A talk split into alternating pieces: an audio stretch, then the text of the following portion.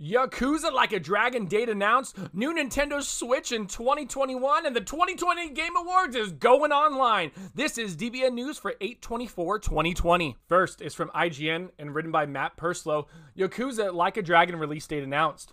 Sega has announced when we'll be able to play the next Yakuza game. Yakuza Like a Dragon releases on November 13th. That November 13th release date applies to the Xbox One, PS4, and PC platforms. It's also promised as a day one release for Xbox Series X, but without a release date for the console, it's unclear when the next gen version of Yakuza Like a Dragon will be available.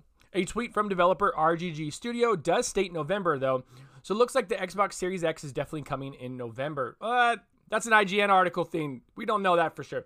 The next gen version is also set to release on PS5, but is listed only as coming soon. It's unclear how much longer the wait for that version is, but we do know that a cross buy system means that if you do buy the PS4 version, it will be upgraded to the PS5 version should you make the leap to next gen. The same also applies to the Xbox One Series X versions too. So if you're excited for the next chapter in the Yakuza series, you're about to get it in. It looks like November. So uh, get saucy. Second is from IGN and written by Matt Purslow. New Nintendo Switch to launch in 2021 claims report. Nintendo will allegedly launch a new version of the Nintendo Switch in early 2021. According to a report from Economic Daily News via VGC, the new version of the Switch will enter production later this year and is set to launch at retail in the first quarter of 2021. The report, which claims to be informed by sources in the console supply chain, says that the new version of the Nintendo Switch will feature improved interactivity and a better quality display. There are no suggestions as to the power of the hardware, so it's unclear if this is a pro like update with more powerful internals. It's got to be like a pro update, right? Because I mean, they've got the Switch, they've got the Switch Lite, they've already upgraded the base Switch with a better power battery, stuff like that. So this has to be like the Switch Pro like the optimal place to play Switch games at the highest fidelity, blah, blah, blah. So let's hope we finally get that Switch Pro or just at least a step up. Third is from IGN and written by Brian Barnett. The 2020 Game Awards is still happening. Geoff Keighley has revealed that the 2020 Game Awards is still happening, but it will be available online and it is poised to be the biggest Game Awards yet. IGN's Ryan McCaffrey sat down with Keighley to discuss the Game Awards in the latest episode of IGN Unfiltered. The full episode drops tomorrow. Of course, you can find that at IGN.com. Along with details on Keighley's storied history with award shows, his thoughts on the PS5 and Xbox Series X, the cancellation of E3, his famous friendship with Hideo Kojima, and much, much more. Once again, IGN.com. You can find that tomorrow. When asked if the Game Awards would be virtual, given the ongoing COVID 19 pandemic, Keighley said, Yeah, what I will say about it is we have a very interesting plan for the show this year. We're definitely doing it. A lot of people are asking, are you delaying it? The Oscars are being postponed. Are you postponing the Game Awards? We are absolutely not. We'll share more in the coming weeks about it, but it's actually probably going to be our biggest show yet. We are obviously not going to have 10,000 people in a room together physically for the show, but I think you'll see a little bit of this with how we do Gamescom we're definitely doing more than just me in a room announcing winners. I'm really passionate about doing the show live versus something pre recorded. So, yeah, we're working on some scenarios for ways we can present the show live with a bit of a spectacle to people without the public being able to buy tickets to come to the show and things like that this year.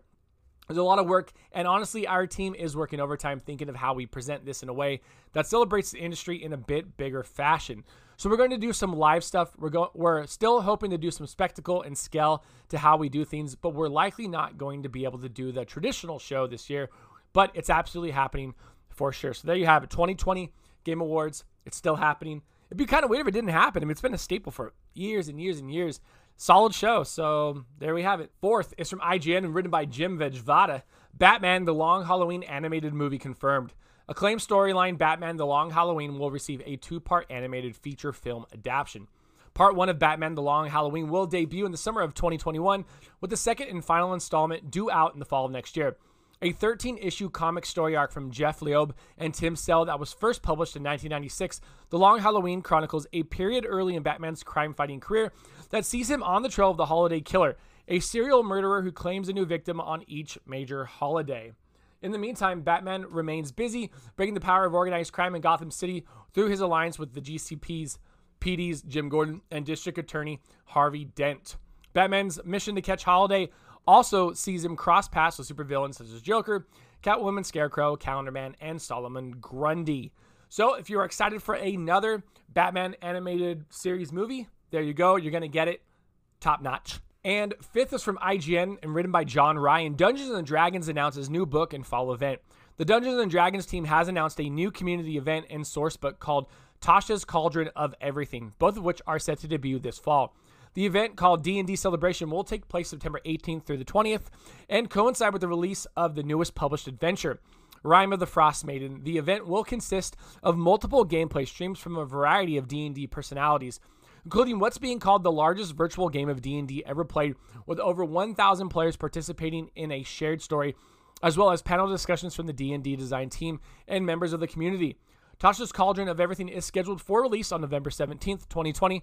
It is a companion to 2017's Xanathar's Guide to Everything. It proves plenty of or it provides plenty of new options for players and dungeon masters alike, some of which will consist of updated official versions of published content or playtest material previously released as unearthed arcana, while other content will be wholly new. There are even more new levels that people will be able to use, said D&D's lead rules designer Jeremy Crawford during a recent press briefing. The amount of customization that's available is huge.